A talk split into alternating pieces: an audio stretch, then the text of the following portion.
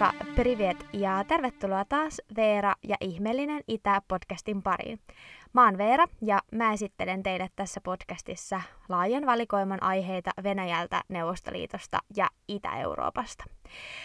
viime jakso oli tämmönen juhannus-special-jakso, eli mä kerroin vähän tälleen niin rennolla otteella mun asuntola- ja opiskelijaelämästä Venäjällä. Eli mä tosiaan olin kieliharjoittelussa sellaisessa pienehkössä kaupungissa kuin Tvier vuonna 2017 ja kerroin vähän omia tarinoita tältä ajalta. Mä sitten kysyin tuolla podcastin Instagramin puolella, että haluaisitteko te toisen jakson tästä samasta aiheesta, koska näitä tarinoitahan riittää ja lähes 95 prosenttia toivo, että jatketaan aiheen parissa. Ja reilu 70 prosenttia vielä toivo, että jatketaan tämän aiheen parissa heti tällä viikolla, joten toiveisiin on nyt vastattu. Ja tosiaan jatketaan tämän asuntola- ja opiskelija elämän parissa. Eli jos et ole vielä kuunnellut tota viime viikon äh, juhannus special extra jaksoa, niin käy kuuntelemassa se, koska tosiaan saman aiheen parissa ollaan nytkin ja jatketaan vähän samoista aiheista. Mä myös pyysin teiltä tuolla Instagramin puolella kysymyksiä, että mihin haluatte vastauksia, mikä jäi edellisessä jaksossa mietityttämään ja mitä lisäkysymyksiä tuli, niin tässä jaksossa sitten lähinnä vastailen noihin teidän kysymyksiin, koska niitä tuli ö, melko paljon ja sitten kerron myös muita tarinoita, mitkä tuli itselle mieleen. Tätä podcastin Instagramia tosiaan voi seurata nimellä Ihmeellinen Itä Podcast, ja sinne tulee tosiaan paljon lisämateriaalia näihin kaikkiin jaksoihin liittyen, ja sitten mä oon tehnyt sinne vähän muutakin lisämatskua, on tietovisaa ja pieniä tietopaketteja, ja ö, opetan vähän alkeita kielestä ja muuta. Ja tosiaan noihin vanhoihin jaksoihin liittyviä story-lisäyksiä voi käydä katsomassa sieltä kohokohdista, eli ne ei sieltä mihinkään katoo. Eli myöskin toi viime viikon jakso ja siihen liittyvät kuvat, ää, lisätiedot, videot, muut krääsät löytyy sieltä kohokohdista, eli sinne tulee myös tästä jaksosta sitten lisää materiaalia, niin kannattaa ne käydä tsekkaamassa. Eli tosiaan käy seuraamassa at ihmeellinen itä podcast. Mähän tuossa viime jaksossa mainitsin siitä, että mä kirjoitin blogia sen aikana, kun tuolla kieliharjoittelussa Tverissä oltiin. Ja mä lupasin sen linkata myöskin tonne Instagramin puolelle, että jos joku haluaa käydä lukemassa noita postauksia. Ää, ja mä unohdin sitten tietysti linkata sen, mutta sen itse asiassa löytää ihan vaan kun googlettaa ummikkona Tverissä. Se on ihan julkinen blogi, eli sen pitäisi tulla sieltä hakutuloksista tyyliin ensimmäisten joukossa. Siellä on tosiaan aika laajasti noista erityyppisistä aiheista, mitä sen kieliharjoittelussa tuli eteen, niin juttua ja vähän silleen niin kuin reaaliajassa kirjoitettuna. Mä oon tota blogia käyttänyt vähän niin kuin muistiona tuossa edellisen jakson ja tämän jakson kohdalla, koska valitettavasti kun tuosta kieliharjoittelusta kuitenkin on jo se kolmisen vuotta aikaa, niin kerkee unohtumaan moni juttu, että sitten ne muistuu mieleen, kun lukee just omaa kirjoittamaa vähän päiväkirjamaista tekstiä ja kattelee kuvia. Mutta tosiaan mä tässä just ennen tämän jakson äänittämistä, niin kattelin sitä blogia ja katsoin, että onko siellä jotain juttuja, mitä mä voisin nostaa tänne, niin mä ajattelin, että voitaisiin aloittaa tämä jakso sillä, että mä kerron vähän vapusta. Öö, vapusta päätin kertoa lähinnä sen takia, että se on tällainen yleinen vapaa-päivä ja tässä nyt on ollut meillä suomalaisille tärkeä yleinen vapaa-päivä eli juhannus alla. Ja meidän vappu siellä Tverissä 2017 niin oli oikeastaan lähes yhtä kuuma kuin tällä hetkellä tätä jaksoa äänittäessä. Eli mä muistan tosi ö, elävästi sen, että mua harmitti se, että jäi niin kuin yksi opiskelija vappu välistä, että me oltiin siellä Venäjällä, mutta sitten siinä vaiheessa ei enää harmittanut, kun Tverissä oli mittarissa 27 astetta vai 28 astetta parhaimmillaan ja katteli Snapchatin kautta, kun kaverit painaa haalarit päällä lumisateessa Suomessa. Jostain syystä siellä oli joku ihan älytön lämpöaalto ja me vaan nautittiin siitä, että voitiin olla piknikillä ja muuta, että oli lämpöinen, että sitten ei enää tosiaan harmittanut se, että ei ole Suomessa viettämässä lumista opiskelijavappua. Mutta tosiaan siis Venäjälläkin on vappu. Se on vaan vähän erityyppinen juhla siellä kuin Suomessa. Siellä on samaan tapaan kuin Suomessakin niin ensimmäinen viidettä niin vähän niin kuin perinteisesti semmoinen yleinen vapaapäivä. Ja se on ehkä enemmänkin semmoinen niin kuin työväenjuhla, kun Suomessa se on alkanut olemaan entistä enemmän tämmöinen opiskelija-ryypiskelyjuhla. Mutta tosiaan niin ää, vappuna me päädyttiin itse asiassa katsomaan sellaista ää, paraatia, jossa ihmiset tosiaan kanteli kylttejä ää, kadulla ja marssi ja oli torvisoittokuntaa ja rumpuja ja muuta, mutta siinä paraatissa just huomasi, että miten erityyppinen toi vappu lippu on ö, Venäjällä kuin täällä, koska siellä paraatissa niissä kylteissä luki tämmöisiä tekstejä, kun esimerkiksi vaadimme ruoan hintojen alentamista ja korruptoitunut valtavankilaan ja muita tällaisia. Ja mä muistan, että mä jotenkin liikutuin tosi paljon siitä. Mä olin ihan kyynelissä, että kun silloin 2017 niin oli just näitä, että oli ollut paljon mielenosoituksia, joista ihmiset oli joutunut vankilaan tai ei nyt ehkä vankilaan, mutta vähintään putkaan, niin sitten jotenkin niin tuntui tosi semmoiselta kummalliselta ajatukselta, että ne ihmiset vähän niin kuin riskeeras oman turvallisuutensa sillä, että kantelee tuollaisia kylttejä kadulla, mutta en muista tai muista kuuleeni, että kellekään siellä olisi mitään ongelmia tullut, mutta tosiaan ihmiset on siellä hyvin tietoisia, tietoisia siitä, että kaikki asiat ei ole ihan hyvin ja osa on niin rohkeita, että uskaltaa siitä mieltäkin osoittaa, mutta tosiaan oli vähän erityyppinen vappuparaati, mitä ehkä Suomessa näkee. Toki Suomessakin tuollaisia varmasti on, mutta ei ihan samoissa, samoissa määrin ja ei välttämättä ehkä kuitenkaan vappuna. No enikeis, vappuna tehtiin kyllä paljon muutakin, kun katsottiin vappuparaatia, kyyneleet silmissä. Meillä oli hirveä hinku päästä metsään koska me oltiin siinä vaiheessa oltu tosiaan parisen kuukautta tuolla Tverissä ja siellä ei oikein ollut niinku kävelyetäisyydellä mitään luontoa hirveästi, tai oli jo puistoja ja tämmöisiä, mutta ei niinku metsää. Ja varsinkin kun mä asun Tampereella ja mä asun itse asiassa ihan tässä kaupin vieressä, mulla on tuossa isot ulkoilumaastot ihan vieressä, niin mä oon tottunut siihen, että jos mä haluan mennä luontoon, niin mun tarvii kävellä se viisi minuuttia ja mä oon luonnossa. Ja me sitten kysyttiin meidän opettajilta, että onko täällä jotain metsäaluetta tai jotain rantaa tai jotain tällaista, mihin voisi mennä piknikille, koska me haluttiin tietysti pitää vappupiknik. Ja ne opettajat sitten kertoivat, että joo, että on tämmöinen niinku tekojärvi, jossa on ranta, jossa niinku ihmiset käy just usein grillaamassa. Ja näin, että tota, sinne on matkaa, mutta sinne pääsee esimerkiksi Marsulla. Mähän kerroin viime jaksossa näistä julkisista, mitä Tverissä oli. No, mehän ei tietenkään siis Marsulla sinne menty, vaan taksilla, koska me kuljettiin tosiaan joka paikkaan aina taksilla. Ja sitten kun me päästiin sinne tavallaan rannalle, niin siellä oli ihan muutama muukin ihminen, koska keli oli ihan superupea, just oli se reilu 25 lämmintä. Ja siinä taas huomasi tämän Venäjä ja Suomen eron, että kun se oli siis sellainen niin kuin metsän keskellä oleva pieni järvi, missä oli pieni ranta, mutta ihmiset oli niin kuin enemmänkin siellä vähän niin kuin metsän puolella, se oli sellaista aika harvaa mäntymetsää, niin tota, jengi vaan ajo autolla sinne metsän keskelle. Ei tosiaan ollut mitään parkkipaikkoja, mihin jätetään autot, vaan autot sinne metsän keskelle ja takakontti auki ja sieltä safkat, safkat tulille. Ää, jotenkin se oli niin, kuin, niin tämmöistä vain Venäjällä juttua taas. No sitten me tosiaan siellä haluttiin grillata ja meillä ei siis ollut mitään grilliä niin kuin sitten mukana. Ö, jostain syystä me haluttiin mennä grillaamaan Metsäjärvelle eikä otettu mitään tarvikkeita mukaan. Älkää kysykö, että mikä oli idea, mutta joka tapauksessa meidän piti sitten kyhätä siellä itsellemme grilli. Ja koska siellä metsä oli vähän erityyppistä kuin täällä, niin sieltähän löytyi sitten kaiken näköistä tarviketta. Oli jotain metallilevypaloja ja oli jotain, no kiviä nyt tietysti löytyy täältäkin, mutta siis siellä oli jotain metallilevyn paloja, jotain jopa ritilää ja tällaista jätetty sinne metikköön, niin me sitten kyhättiin niistä semmoinen hieno nuotio ja sitten me tota, etittiin jotain risuja ja sytytettiin sitten nuotio.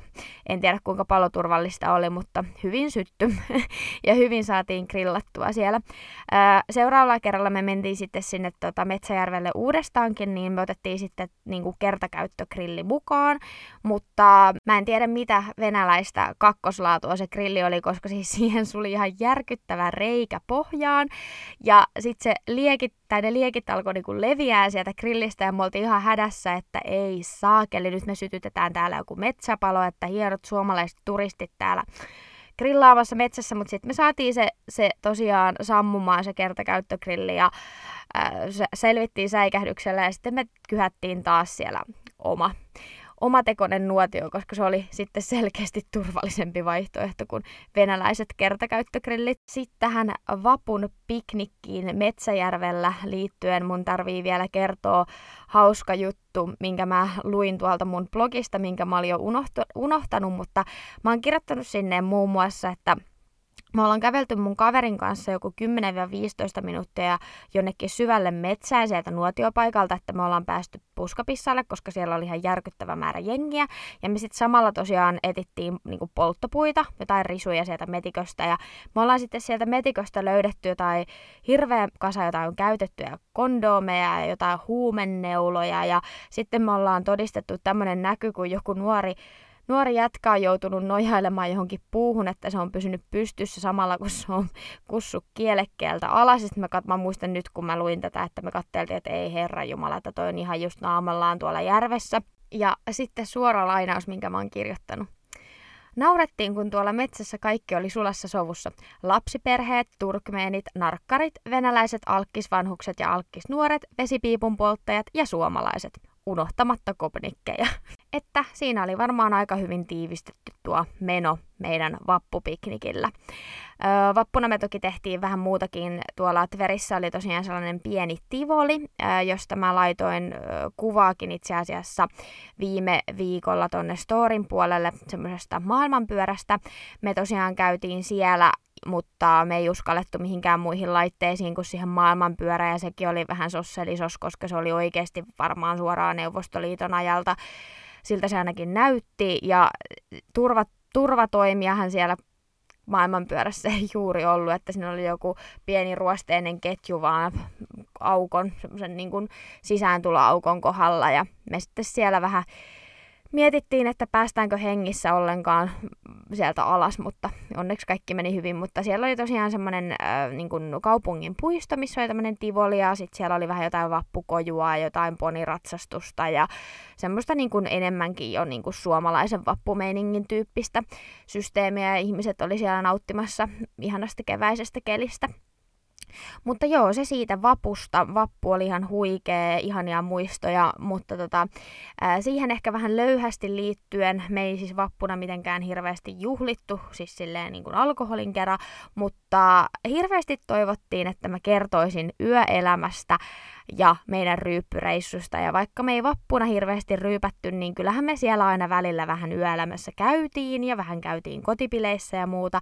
Ja mun on pakko vähän ehkä sensuroida näitä tarinoita, koska vaikka mä oon semmoinen niin melko kiltti ja urheilua rakastava ihminen, niin kyllä mullekin viina aina välillä maistuu ja maistuu sitten oikeasti välillä ihan kunnolla, että on ollut kyllä semmoisia tilanteita tuolla Venäjälläkin, että miettii, että mitenköhän tässä ollaan vielä hengissä. Mutta, mutta tosiaan niin vähän yöelämästä voin kertoa tässä välissä. Kysyttiin muun muassa, että miten baarit on auki ja monelta jengi menee baariin esimerkiksi, että onko baarit auki viikolla. No joo, siis ainakin tämmöiset pikkukuppilat on auki viikolla, mutta tässäkin niin kuin Venäjäkin on iso maa, että ö, Pietarissa ja Moskovassa varmasti on yökerhojakin auki viikolla, mutta en osaa sanoa, että oliko tuolla meidän opiskelijakaupungissa Tverissä yökerhot auki viikolla. En ainakaan muista, että olisi ollut tai ainakaan me ei niin käyty viikolla viihteellä, että saatiin viik- saatettiin viikolla käydä kyllä niin kuin istuskelemassa just tuommoisissa kuppiloissa ja niin kuin pienissä baareissa, mutta ei me nyt niin kuin, öö, viihteellä viihteellä käyty. Öö, en muista, että miten jengi meni baariin, että mihin aikaan mentiin. Me mentiin ainakin sille vähän niin kuin samaan tapaan kuin Suomessa, että joskus 11-12 jälkeen. Mutta sen mä muistan, että musta on aina tuntunut, että Venäjällä pääpäivä on perjantai, joka on vähän hassua, koska musta tuntuu, että Suomessa perjantaina kukaan ei ole yössä, että kaikki on nimenomaan aina lauantaina, mutta siellä taas tuntui siltä, että perjantai on nimenomaan se pääpäivä.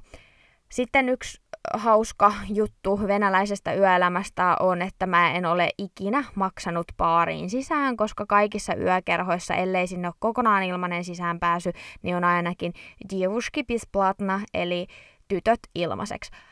Jätkät saattaa joutua maksaa jotain paria sataa ruplaa, riippuu vähän paikasta, mutta tytöt ei joudu maksamaan baariin, tai siis minä en ainakaan ole koskaan joutunut maks- maksamaan. Öö, yökerhoissa musiikki on aivan sairaankovalla aina. Musta tuntuu, että kaikkialla, kun sä meet ulkomaille Suomesta, niin tuntuu, että musiikki on kovalla. Suomessa on varmaan jotain lakiakin siitä, että minkälaisilla desibeleillä sitä musaa voi soittaa, mutta Venäjällä kyllä musiikki on todella kovalla ja sitten huomaa, että jos on ollut semmoisessa vähän niin kuin ää, ba- baarissa, siis semmoisessa niin istuskelubaarissa, joka pikkuhiljaa sitten illan mittaan niin kuin muuttuu vähän niin kuin yökerhomaiseksi, että on vähän siirretty pöytiä, sivuja ja muuta, niin alkuillasta se musiikki saattaa olla sille ihan perusleveleillä, mutta sitten mitä myöhempi ilta on, niin sitä desibelimäärää vaan nostetaan ja nostetaan ja nostetaan ja lopulta siellä on niin kovalla se musiikki, että oikeasti pitäisi olla korvatulpat tai lähteä meneen, se on jotain ihan järkyttävää, mä vihaan sitä, kun yökerhoissa ja baareissa soitetaan liian kovalla musiikkia, mutta maassa maan tavalla öö, on kyllä just esimerkiksi Vietnamissa ja muualla törmännyt samaan asiaan, että sattuu korviin, kun on baarissa ja musa on niin kovalla. Öö, noissa venäläisissä baareissa tuntuu olevan aika paljon useammin kuin Suomessa niin tämmöisiä tanssityttöjä. Öö, niillä on usein tosi kummallisia asuja päällä, mutta tota, tanssivat hyvin ja, ja pitävät meininkiä yllä, että se on aika yleistä ainakin niin kuin mun omasta kokemuksesta. Sitten siis musiikki, mitä soitettiin baareissa, niin oli aika venäläispitosta, että toki niin kuin jonkin verta soitettiin jotain länsimaista musiikkia. Tässäkin tietysti vaikuttaa tosi paljon se, että missä baarissa on, että toisissa baareissa soitetaan tyyliin pelkästään venäläistä musiikkia, toisissa ehkä enemmän länsimaalaista.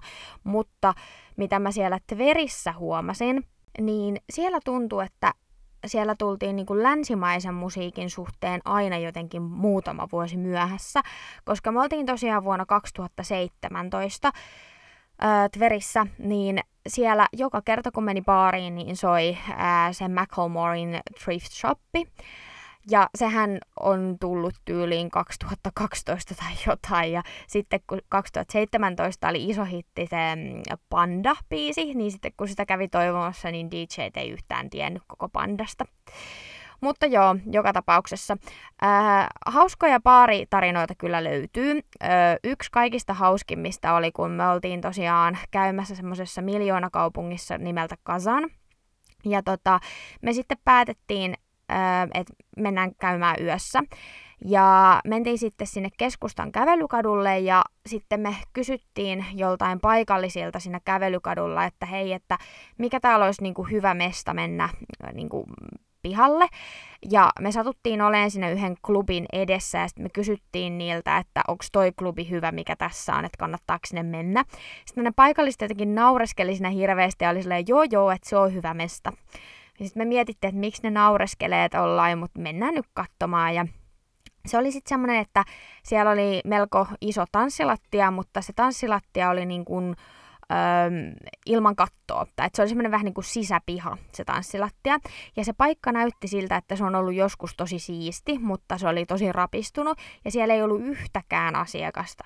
No, siinä vaiheessa ehkä olisi pitänyt jo hälytyskellojen soida, mutta me nyt päätettiin sitten, että jäädään nyt katsoa, että minkälainen mesta. Ja me sitten löydettiin sieltä niin kuin sisältä se baari, mistä sai tilattua juotavaa, ja me sitten kysyttiin sieltä, että äh, saisiko täältä sangriaa. Sitten se baarimikko oli siinä, että joo, että ei, että ei heillä ole sangriaa. Ja me oltiin, että jaahan, mikähän baari tää on. Ja no sitten me kysyttiin sieltä, että onko sulla punaviinia, löytyi punaviinia että onko spraittia, löytyi spraittia, ja kysyttiin, että onko appelsiinimehua, ja appelsiinimehuakin löytyi, niin sitten me pyydettiin sieltä pullo punaviiniä ja kannulliset spraitteja ja appelsiinimehua, ja tehtiin semmoiset wannabe-sangriat sitten itse. No, siellä baarissa oli vielä joulukoristeet seinillä, vaikka oli toukokuu, ja sitten me kysyttiin siltä baarimikolta, että saadaanko me toivoa jotain musiikkia. Siellä soi kyllä ihan hyvä musiikki, aika lailla niin kuin länsimaista musiikkia, ja vieläpä 2000-luvun, 2010-luvun alusta, eli melko klassikoita, mutta ajateltiin kuitenkin, että voisi niin kuin pyytää jotain musaa. No, se baarimikko sitten sanoi, että ei, että tuolla on tietokone, josta se musiikki tulee, että ei meillä ole mitään DJtä, että ei nyt oikein onnistu, että sieltä tietokoneelta tulee mitä tulee. Ja me oltiin, että jaaha, semmonen setti. No me mentiin sitten sinne alas tanssilattialle ja se oli ihan hauskaa, koska me oltiin siellä tosiaan yksin, niin saatiin pailata ihan rauhassa ja nautiskella halpaa sangriaa ja käytiin vähän hakemaan vodkasottia aina välillä. Se oli puoli, äh, puolisentoista euroa sotti, ja tota, sitten me mietittiin, että miksiköhän täällä ei tosiaan ole asiakkaita ja kaikki kävi vaan, kun siellä oli vessat, niin kävi vessassa jotain asiakkaita ja lähti sieltä menee. Ja sitten jossain vaiheessa mä katoin, että siitä juoksi aivan valtavan kokonen rotta siinä tanssilattian poikki. Sitten me naurettiin, että no jopa se on yökerho, että täällä on suomalaisia ja yksi saakelin iso rotta vuotta. No loppujen lopuksi sitten siellä niin kuin vieressä, tai sen klubin vieressä oli toinen klubi, ja sieltä tuli niin kuin sisäänheittäjä sieltä toiselta klubilta tänne klubille, missä me oltiin, siis ihan sisälle, ja sanoi, että hei, tää on ihan, tää on ihan kamala mesta, että tulkaa tota mun kanssa tonne toiseen baariin, ja me mentiin sitten sinne, mutta siellä ei ollut enää yhtään niin hauskaa, kun siellä oli niin paljon muutakin porukkaa, ja musiikki oli taas vaihteeksi liian kovalla, ja tuotiin juomaa pöytää ilman, että me tilattiin ja sitten ne piti maksaa ja kaikkia tämmöisiä juttuja, mutta oli silti ihan hauska ilta, mutta toi kyllä on jäänyt niin kuin hyvin elävästi mieleen. No, miten, mitä tulee sitten tuohon meidän oman NS-kotikaupungin eli Tverin klubeihin, niin äh, sillä aikaa kun me siellä oltiin se kolme kuukautta, niin me käytiin kahdessa tai kahdella eri klubilla – ja toinen niistä oli selkeästi suositumpi kuin toinen. Sen klubin nimi oli Kulttuura ja me käytiin siellä muutama kerta sen kolmen kuukauden aikana. Ja siellä oli meno hyvin venäläinen. Siellä oli alakerrassa oli karaoke ja yläkerrassa soi semmoinen venäläinen piripolkka ja sitten mä muistan, kun me kerran mentiin sinne, niin kun, että oltiin menossa sisälle, niin sitten meitä ei päästetty, koska meillä ei ollut korkokenkiä jalassa, niin meidän piti sitten käydä hakemaan asuntolalta korkokengät, että päästiin. Mutta se oli tämmöinen erikoisilta, että siellä oli joku klubin 15 V-synttärit, niin sen takia pitisi olla vähän hienompaa päällä, mutta yleensä siellä nyt niin pystyy olemaan ihan semmoisissa normivaatteissa. Öö, mitä tulee sitten muihin ryyppyreissuihin, niin yksi legendaarinen oli, että kun mä kerroin tästä karjerista, missä me oltiin silloin öö, vappuna, tämä Metsäjärvi, niin me käytiin siellä sitten vapun jälkeen vielä toisen kerran, kun oli hyvät kelit, ja tämä oli se kerta, kun meillä suli se mm, grilli sinne ja kaikkea muuta, ja me tota hengattiin siellä sitten tämmöisten paikallisten jätkien kanssa tämän kolmen kuukauden aikana aika paljon. Ja ne oli ihan hauskoja tyyppejä, mutta mä en nähnyt niitä varmaan kertaakaan selvinpäin sen koko kolmen kuukauden aikana. Ne oli siis aivan rappiolla. Ja ne oli sitten meidän kanssa siellä, siellä Karerilla, eli siellä Metsäjärvellä, ja me sitten siellä grillattiin ja ryypiskeltiin, ja sitten tuli aivan järkyttävä kaatosade yhtäkkiä. Ja me sitten lähdettiin juokseen sieltä pois, ja koska siis me ei pystytty tilaamaan sinne taksia, tai sieltä taksia pois sen takia, että me ei tiedetty, että missä me ollaan, siis että ei tiedetty, mihin osoitteeseen me sitä taksia niin kuin tilattaisi, niin me sitten päätettiin liftata. Että päästään niin kuin sieltä kaupunkiin ihan hirveässä vesisateessa, me oltiin aivan likomärkiä, No eihän nyt kukaan meitä ottanut tosiaan kyytiin, koska me oltiin aivan märkeä ja me oltiin myös todella todella kännissä. Ja sitten lopulta tuli Marsu, eli tämä reittitaksi, mistä mä puhuin, että sinne alueelle pääsi Marsulla. Ja Marsun kyytiin me sitten päästiin ja No, me oltiin siellä sitten tosiaan aika humaltuneessa tilassa, niin se marsukuski oli jossain vaiheessa meille, me ei siis oltu niin kuin yksin suomalaisten kanssa, vaan siellä oli tosiaan näitä paikallisia venäläisiä jätkiä meidän kanssa. Niin se marsukuski sanoi sitten, että jos ei loput toi pöllöily, sekoilu, niin te lennätte täältä taksista pihalle, tai täältä reittitaksista pihalle, ja sitten piti olla rauhassa sen jälkeen.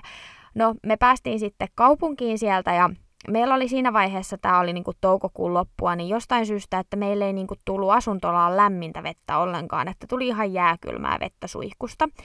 Ja se ei ollut sinänsä ongelma, koska me käytiin tuolla salilla tyyliin joka päivä, niin me käytiin aina sitten salilla suihkussa, niin ei oikeastaan hirveästi tarvinnut edes asuntolaan suihkua. No, öö, tässä vaiheessa, kun humalatila oli kova, niin oli päästävä suihkuun. Olin myös ihan likomärkä niin kuin sadevedestä, mutta salille ei voinut mennä suihkuun. Tosin kaksi mun kaveria kyllä lähti salille, ei tosin salille treenaamaan, vaan salille suihkuun. Mutta mä sitten menin asuntolalle ihan jääkylmään suihkuun ja ja tota, sen jälkeen laitettiin uudestaan meikkiä naamaa, en tiedä miten se onnistui, mutta sitten me päätettiin, että mennään katsomaan johonkin sporttipaariin, kun sinä päivänä oli joku Suomi-Ruotsi jääkiekkoottelu, kun oli noin jääkiekon MM-kisat menossa. Ja me sitten päädyttiinkin johonkin sporttibaariin katsoa niitä kisoja ja ryypiskeltiin siellä vähän lisää. Ja sitten tota, mun yksi kaveri soitti, että hei, mä oon täällä yksissä kotibileissä, että tulkaa tänne kotibileisiin, että ottakaa taksi, mä kerron teille osoitteen. Ja No me sitten lähdettiin sieltä sporttipaarista, kun se peli oli loppu niin kotipileisiin, ja me ajattiin siellä taksilla jonnekin laitakaupungille. Se oli niin kuin Tverin tyyppiä, jos tamperelaiset tietää, Tesoma. Mutta siis tosi paha.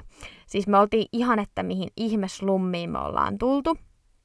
Ja sitten lopulta me niinku löydettiin sinne kämppään, missä ne kotipileet oli. Ja siellä oli tosiaan näitä jätkiä, paikallisia jätkiä, joiden kanssa me oltiin niinku hengattu hengattu siellä öö, sen kolmen kuukauden aikana. Ja no, minä olin siinä vaiheessa aika sillai hyvässä hapessa. En siis siinä mielessä hyvässä hapessa, että olisin ollut missään ta- millään tasolla selvinpäin, mutta siis, että oli hyvät nousut siinä hollilla ja me sitten kun me päästiin sinne kämppään, niin siis sehän oli aivan järkyttävä. Siellä ei ollut vessassa ovea, tyylin torakoita juoksi lattialla, mutta sehän ei siis menoa haitannut. Ja mulla oli mukana jotain halvinta vodkaa, mitä mä löysin kaupasta, siis joku puolen litran pullo maksoi varmaan kuin muutaman euroa. Ja mä sekoittelin sitä siellä sitten johonkin kokikseen, ja sen takia mä en ole niin kuin enää pystynyt juomaan sokerillista kokista tähän viimeiseen kolmeen vuoteen, koska mä muistan vaan sen maun, mikä siinä oli, kun joista halvinta vodkaa ja kokista sekasi.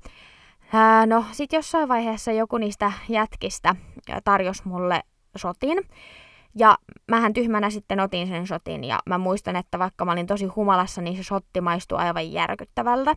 Ja sitten selvisi, että se oli ilmeisesti kotipolttosta se shotti, minkä mä otin ja siitähän se riemu sitten repes. Ja tästä eteenpäin mun tarvii vähän sensuroida, koska haluan kuitenkin pitää jonkinnäköisen fiksun kuvan itsestäni yllä, mutta tota, joskus saattaa lähteä laukalle ja lopputulos oli siis se, että mä aamulla heräsin mun asuntolan sängystä aivan järkyttävä hedari, mulla oli polvi auki, farkut rikki, farkut veressä ja sitten mun kroppa oli täynnä sellaista permanentti, mustalla permanenttitussilla tehtyä tekstiä. Mutta tota, laitetaan se nyt sitten sen kotipolttosen piikkiin, että ainakin tuli hieno tarina siitäkin illasta. Ei ole kauhean moni suomalainen tyttö varmaan päätynyt venäläisiin kotipileisiin ja juonut siellä venäläistä kotipolttosta. Että näin vain Venäjä-jutut. No näitä baarijuttujahan riittäisi tietysti, tai ei ehkä baarijuttuja, mutta ylipäätään tämmöisiä kännitarinoita, mutta jätetään ne nyt tässä vaiheessa tähän ja siirrytään tota, baareista ravintoloihin. Mehän käytiin siellä tosi paljon ulkona syömässä ja kahvilla, koska se oli tosi edullista. Siellä kävi aika usein sillä tavalla, että päädyttiin vähän hienompiin ravintoloihin, mihin oli tarkoitus. Aika usein siellä käännyttiin sitten kannoillamme, kun avattiin ovia ja katsottiin, että jaa, että tämähän onkin aika fiinimestä. Siihen ei ole ihan tottunut jotenkin, kun Suomessa ei kuitenkaan loppujen lopuksi ole ihan hirveästi semmoisia oikeasti hienoja ravintoloita ainakaan sillä, että niihin vahingossa menisi, mutta tuolla tosiaan useammankin kerran niin katteltiin, että tämä on ehkä vähän liian hieno meille. Öö, kerran meillä kävi siellä meidän niin kun, tuolla just siellä kotikaupungissa Tverissä niin, että me oltiin menossa semmoiseen keskustan kahvilaan, öö, jota me oltiin katsottu pitkän aikaa, että siellä olisi kiva käydä. No me mentiin sinne ja sitten meille tuli avaamaan niin kuin oven, tai siis kun me niin kuin avattiin tietysti itse ovi, mutta sieltä ovelta tuli hakemaan tämmöinen sisäkköasuun pukeutunut niin kuin tarjoilijatyttö. Ei ollut siis mikään semmoinen sisäkköasu, mitä nyt ehkä tulee monelle mieleen, mutta siis niin kuin semmoinen vanhanaikainen sisäkköasu. Sitten meidät viedet, vietiin semmoiseen vanhaan hienoon saliin, missä oli just pöydissä semmoiset hienot valkoiset pöytäliinat ja just täyskattaus ja muuta. Ja sitten tuli just tämmöiseen hienoon tarjoilija-asuun pukeutunut tarjoilija tuomaan menua ja se oli niin kuin tosi tosi hieno paikka ja ihmiset oli siellä tyyliin puvut päällä lounaalla ja me oltiin, että ei herra jumala, me ollaan jossain huppareissa ja lenkkareissa, kun me luultiin, että me tullaan niin kuin peruskahvilaan. Ää, Venäjällähän usein, että jos lukee, että kafe, eli kahvila, niin sieltä saa niin kuin ihan ruokaa, että ne on käytännössä vähän niin kuin ravintoloita kuitenkin. No sit mä muistan, että me oltiin siellä ihan hirveässä häpeessä ja oltiin, että otetaan vaan kahvit ja sitten se oli jotenkin tarjoilija ihan ihmeessä, että miksi me tultiin sinne vaan kahville, kun siellä olisi saanut niinku ruokaakin ja näin, mutta ei ole tosiaan ainoa kerta, kun me ollaan tämmöiseen tilanteeseen päädytty. Toinen oli siellä Kasanissa, jossa me käytiin, missä oli myös tämä rottakeissi niin tota, me nähtiin semmoinen hieno semmoinen perinteikäs ravintola, joka näytti tosi semmoiselta viihtysältä, semmoiset niinku vanhat ihanat hirsiseinät ja öö, semmoinen niinku tunnelmallinen öö, normaalin oloinen mesta. Ja me sitten mentiin sinne ja kysyttiin, että onko teillä vapaita pöytiä. Ja ne oli, että joo, että tässä, tässä tilassa ei ole, mutta hei mä vien teidät tonne, missä on vapaita pöytiä. Ja sitten me käveltiin siellä, se on semmoinen niin iso kompleksi eri rakennuksia, niin käveltiin siellä ihan sairaan pitkä matka, että me päästiin sinne tilaan, missä oli vapaita pöytiä, ja päädyttiin taas vaihteeksi semmoiseen hienoon vanhaan saliin, jossa oli kans niin kuin ihan täydet kattaukset ja hienot valkoiset pöytäliinat ja siellä oli jollain seurueella just tämmöinen, että niillä oli tyyliin iltapuvut päällä ja me oltiin taas jossain lenkkareissa ja huppareissa ja hävetti ihan sikana, mutta otettiin siellä sitten kaikki alkupalasta jälkiruokaa viineineen kaikkineen ja se oli just se jonkun 2-30 yhteensä, kun Suomessa siitä setistä olisi saanut maksaa 70 varmaan ton tasoisessa ravintolassa, olisiko päässyt jos 70 mutta tota, oli hieno kokemus sinänsä, että hieno rafla ja hyvää ruokaa, mutta oli kyllä taas semmoinen nolo, että sinne ei ihan, ihan niin kuin kuulu. Kasanista toinen hauska ravintolatarina. Öö, naurattaa jo ennen kuin mä kerron tämän. Tota, öö, se oli semmoinen ihan perushyvä paikka, ei ollut mikään hirveän kallis eikä hieno, vaan ihan perusrafla. Ja tota, me sitten katteltiin siinä menua ja sitten me huomattiin, että siellä oli siis suomalaista kalakeittoa menussa, mutta tota, siinä on semmoinen pikku juttu, että ö, korva on venäjäksi uha ja kalakeitto on uhaa. Eli paino on eri ja itse asiassa toi korva on niin kuin uho, mutta se lausutaan uha. Ja sitten kalakeitossa on A perässä eli uha ja se lausutaan uhaa. No, miksi mä nyt kerron tämmöisiä, mikä on korva ja mikä on kalakeitto venäjäksi, on, että koska venäjäksi suomalainen kalakeitto on uhaa finskaja, tai finskaja uhaa, niin siinä menussa luki, että ear finish, eli korva suomi, tai suomalainen korva. Ja me naurettiin ihan törkeästi tolle jutulle, että siellä oli tarjolla suomalaista kalakeittoa, mutta se oli niinku käännetty englanniksi, että suomalainen korva. Ja sitten kun me tarkastettiin, niin kyllä Google Translator antaa englannin käännöksen uha finska tai finska ja uha, että se on ear finish. Ja me siis naurettiin sille jutulle aivan mahat kippurassa, siis se ei ole jotenkin yhtään niin hauska jälkeenpäin kerrottuna, mutta se tilannekomiikka oli jotain aivan uskomatonta. Ja me sitten tosiaan sinne naurettiin ja sitten se ra- niin tarjoilija tuli paikalle ja kysyi, että halutaanko me tehdä tilaus. Ja sitten me sanottiin sille tarjoilijalle, että kai te tiedätte, että tämä on nyt vähän pikkasen väärä käännös tämä suomalainen korva, kun pitäisi olla suomalainen kalakeitto. Ja se tarjoilija oli niin väsyneen näköinen, mä luulen, että muutama muukin oli naurannut sille käännösvirheelle ja se oli kuullut sen jutun muutaman kertaa aikaisemminkin, mutta se oli jotenkin niin hauskaa. Näin siinä käy, kun kääntää Google Translatorilla, eikä tiedä, että miten asiat kuuluisi kääntää. Yes, ja seuraavaksi mennään noihin kysymyksiin, mitä laitoitte mulle Instagramissa. Eli jakson loppu nyt pelkästään teidän kysymyksille omistettu. kysyttiin, että oliko Venäjän rahan käyttö vaikea oppia. Venäjällähän on käytössä rupla, ja mä oon tosi tuttu ruplan kanssa, tai siis rupla on mulle tuttu valuutta, että se ei ole mulle tosiaan mitenkään vaikea. Venäjän rupla vaan on aika heittelevä valuutta, että sen kurssi vaihtelee tosi paljon, että esimerkiksi ensimmäistä kertaa kun mä kävin Venäjällä, niin ruplan kurssi oli jotain tyyliin 35 ruplaa euro, ja sitten myöhemmin, kun on käynyt Venäjälle, niin se on saattanut olla 80 ruplaa euro. Et oikeastaan joka kerta, kun menee Venäjälle, niin pitää vähän niin kuin opetella se kurssi uudestaan, koska se saattaa heitellä tosi paljon. Mutta ei ole tosiaan ainakaan itselle mitenkään vaikeeta, että se on vähän joka kerta, kun menee johonkin uuteen maahan, jossa on eri valuutta, niin tarvii, tarvii opetella sen käyttö. Sitten kysyttiin rahaan liittyen, että maksoko toi kieliharjoittelu jotain, ja jos makso, niin mitä makso? Tota, se itse kieliharjoittelu ei maksanut meille mitään, mutta oli muutamia juttuja, mitä meidän piti siitä reissusta maksaa. Ensinnäkin meidän piti maksaa matkat itse, mutta me saatiin siihen semmoista tukea kyllä, että periaatteessa ei tarvinnut maksaa matkoja itse, mutta maksettiin kuitenkin, siis any case. Öö, mehän kuljettiin sinne junalla, tämmöisellä Talstoi-nimisellä junalla, joka lähtee Helsingistä ja menee Moskovaan. Mä tästä itse asiassa viime jaksossa mainitsinkin.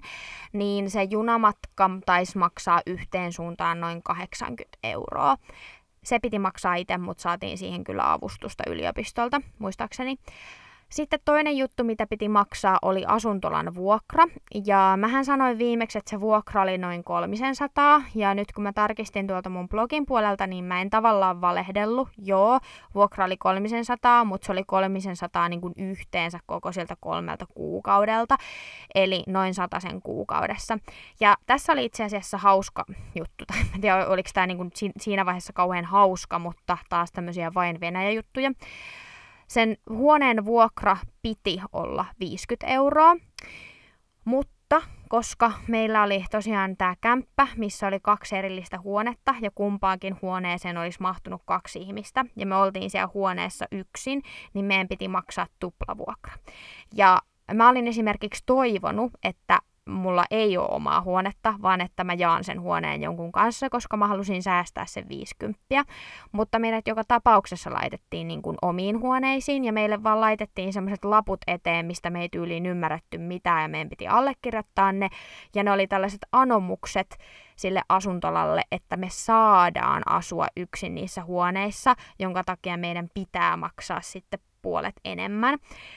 Ja meidät käytännössä vähän niin kuin huijattiin maksamaan enemmän, koska siellä olisi sitten jäänyt huoneita tyhjälleen, niin olihan se sille asuntolalle parempi, että me maksetaan tuplahintaa. No se ei sinänsä haittan, haitannut, loppujen lopuksi oli ihan kiva, että oltiin omissa huoneissa, koska kuitenkin oltiin se kolme kuukautta, niin oli ihan jees, että oli semmoista omaa rauhaa, mutta tosiaan se oli sen sataisen kuukaudessa suurin piirtein, että sai sen oman huoneen sieltä asuntolasta. Ja koska Venäjällä asiat toimii usein aika eri tavalla kuin Suomessa, niin meillähän ei kerrottu oikein, että mihin meidän pitää se vuokra maksaa. Mitään tilisiirtoa ei tehty, vaan että käteisellä piti se vuokra olla. Ja me koitettiin hirveästi kysellä kaikilta opettajilta ja asuntolamummoilta ja my- muilta, että miten me tämän vuokran kanssa tehdään, että meidän pitäisi varmaan maksaa. Siinä vaiheessa, kun me kyseltiin viimeisen kerran, niin elettiin jo huhtikuuta, että me oltiin jo kuukausi asuttu siellä asuntolassa ilman, että me oltiin maksettu vuokraa. Sitten yksi päivä joku muija tuli vaan koputtaa meidän ovea ja sanoi, että nyt tarvis kahden kuukauden vuokra eli noin 200 euroa käteistä. Sitten mä olin silleen, että no ei meillä nyt ole käteistä niin kuin yhtäkkiä sulle antaa, että me ollaan koitettu tässä kysellä, että mihin meidän tarvii tämä vuokra maksaa. Ja sitten se oli silleen, pitäisi nyt olla. Ja sitten me saatiin onneksi lupa, että saatiin niin kuin seuraavana päivänä sitten mennä makselemaan se vuokra, mutta nämä oli just näitä tämmöisiä keissejä. Toinen juttu, tai itse asiassa kolmas juttu, mitä piti maksaa itse, oli oppikirjat. Öö, me saatiin siis siellä niin kuin paikalliset oppikirjat, jotka oli siis ihan nimenomaan meitä varten tehty niin kuin suomalaiseen kieliharjoitteluun, mutta siis ne oppikirjat maksoi tyyliin kolme euroa kappale, siis kun ne oli ihan semmoisia paperiläpysköjä, että niihin ei tosiaan hirveän paljon rahaa kulunut, mutta ne piti maksaa. Me tehtiin myös ekskursioita, joista mä kerron kohta lisää, niin tämmöiset kaikki retket meidän piti myös maksaa itse, mutta nekin oli aina jotain muutaman euron settejä, että hyvin halvalla kyllä päästiin tuosta kieliharjoittelusta kaiken kaikkiaan. No sitten kysyttiin, että ö, minkä hintaista ruoka on Venäjällä, ruokakaupassa siis opiskelijabudjettia ajatellen, niin ö, suurin osa tuotteista on edullisempia kuin Suomessa. Ö, ei kuitenkaan mitenkään tosi paljon edullisempia kuin Suomessa ja sen takia esimerkiksi siinä vappumielenosoituksessa, mistä mä kerroin vähän aikaisemmin tässä jaksossa, niin tosiaan osoitettiin mieltä sen puolesta, että ruoan hintoja pitäisi laskea. Venäjällähän tuohon aikaan, kun me oltiin, niin oli keskipalkka joku 300 euroa kuukaudessa, mutta silti mulla meni melkein yhtä paljon ruokaan rahaa siellä Venäjällä, kun mulla menee Suomessa että jotain niin kuin 6-70 euroa viikko, mutta se toki johtuu siitä, että mä oon tosi tarkka siitä, mitä mä syön, ja usein Venäjällä niin mitä terveellisemmin syö, niin sitä kalliimpaa se on toki. Se on niin Suomessakin, mutta että niin kuin, perus tarvikkeet, niin kuin maito ja leipä, joku makkara ja tämmöinen, niin oli siellä tosi halpaa. Just ravintoloissa esimerkiksi oli halvempaa, huomattavasti halvempaa kuin Suomessa, mutta se riippuu tosi paljon siitä, mitä, mitä syö ja mistä sen ostaa. Mutta edullisempaa kyllä kuin Suomessa ää, niin kuin lähtökohtaisesti päivittäistavarat, mutta paikalliselle ei todellakaan halpaa, koska siellä palkkataso on niin paljon matalampi kuin täällä meillä Suomessa. Sitten kysyttiin, että pärjääkö huonommallakin kielitaidolla vai pitääkö osata hyvin. No tässä nyt riippuu vähän, että missä päin Venäjää matkustaa ja missä mielessä. Koska me oltiin kieliharjoittelussa ja meidän opinnot oli kaikki venäjäksi, mä kerron niistä kohta lisää, niin pitää olla sille kieliharjoittelussa suhteellisen hyvä kielitaito, että pysyy siellä luennoilla mukana ja pystyy tekemään läksyt ja tentit ja muuta. Mutta jos ajattelee, että lähtee vaan niin kuin matkalle Venäjälle suomalaisena vaikka, niin jos sä menet esimerkiksi Pietariin tai Moskovaan, niin siellä pärjää ihan ok nykyään englannilla, jos sä osaat vähänkin venäjää, niin siitä on jo iso iso apu. Mutta tosiaan mulla on kavereita, jotka ei osaa kuin muutaman sanan venäjää ja on pärjännyt tosi hyvin englannilla, mutta on nimenomaan isoissa kaupungeissa, että sit mitä pienempiin paikkoihin menee, niin sitä huonommin pärjää englannilla.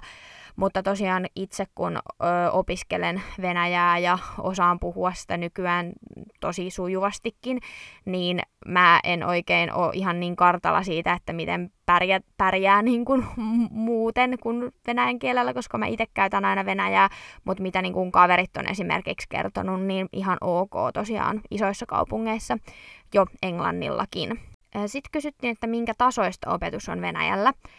Mä en ole koskaan ollut Venäjällä semmoisilla luennoilla, jotka olisi tarkoitettu nimenomaan venäläisille, vaan meidän kieliharjoittelussa niin meillä oli luennoilla pelkästään suomalaisia. Me oltiin suomalaisten ryhmissä ja meidän kurssit oli tehty suomalaisen opetussuunnitelman mukaan ynnä muuta. Mutta mitä tuli esimerkiksi just niin kuin opettajien ja heidän opetuksensa tasoon, niin meillä ainakin oli ihan erinomaista. Mä oon esimerkiksi kirjoittanut blogiin, että musta tuntuu, että mä oon siellä kuukaudessa tai kahdessa oppinut enemmän kuin kahdessa vuodessa Suomessa, mutta siinä on toki se ero, että kun siellä oli ainoastaan Venäjä opetuskielenä, ei ollut mitään mahdollisuuttakaan puhua suomea, ja se koko ympäristö ja kaikki oli venäjäksi, niin siellä kehittyi sen takia tosi paljon kielitaito. Meillä oli tosiaan siellä viisi kurssia, ja lisänä tämmöinen vapaaehtoinen elokuvan katseluluento joka toinen viikko, jolla mä en käynyt. Mutta tosiaan meillä oli, mm, tästä mä itse asiassa viime jaksossa mainitsinkin, niin oli puhekurssi, kirjoituskurssi, kaunokirjallisuuden kurssi ja tämmöinen Obsestvennäjyysrassi, eli vähän niin kuin yhteiskuntaopin kurssi. Ja tämä yhteiskuntaopin kurssi, mä muistan, että se oli mun lemppari, koska mä opin siellä tosi paljon.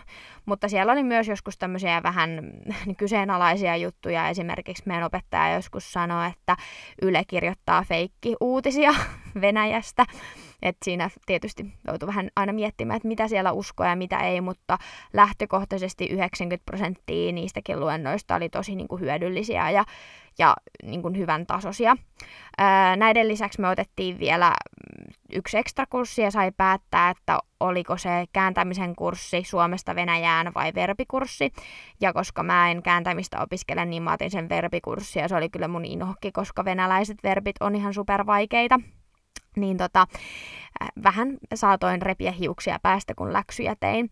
Öö, meidän koulupäivät ei ollut kovin pitkiä. Maanantaisin meillä oli vain yksi luento, tiistaisin meillä oli kolme luentoa ja muuten oli kaksi luentoa päivässä.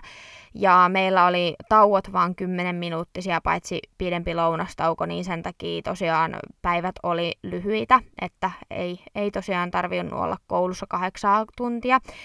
Ja joka toinen viikko meillä oli perjantaina myös viimeisellä luennolla tämmöinen ekskursio johonkin museoon tai muuta semmoista, eli se ei niinku tuntunut edes koululta, mutta tosiaan tehtiin tosi paljon ekskursioita ja ne me maksettiin itse. Tosin oli just aina se jonkun pari kolme euroa varmaan per ekskursio, koska Venäjällä muutenkin museoissa käyminen on ihan tosi, tosi, tosi halpaa ihan Pietarissakin. Ja ne ekskursiot oli tosi siistejä, koska niillä aina oppi tosi paljon ja oli tosiaan vähän semmoista, niin kuin, että ei tuntunut, että edes olisi koulussa. Me saatiin aika paljon kotiläksyjä, mutta tota, niistäkin pääsi aika helpolla, varsinkin kun koulupäivät oli lyhyet. Et meillä oli tosi paljon vapaa-aikaa, mikä oli hyvä koska ton kieliharjoittelun idea joka tapauksessa oli enemmänkin niin kuin tutustua siihen kulttuuriin ja arkipäivään Venäjällä, eikä istua koulun penkillä, koska sitä me tehdään Suomessakin ja me tehdään se Suomessakin venäjäksi. Öö, opettajat oli tosi kivoja ja osas opettaa tosi hyvin ja ne puhu tosi selkeästi venäjää. Venäläisillähän on usein tapana puhua ihan supernopeasti ja vähän epäselvästi, niin kuin myöskin suomalaisilla, kun ne puhuu keskenään.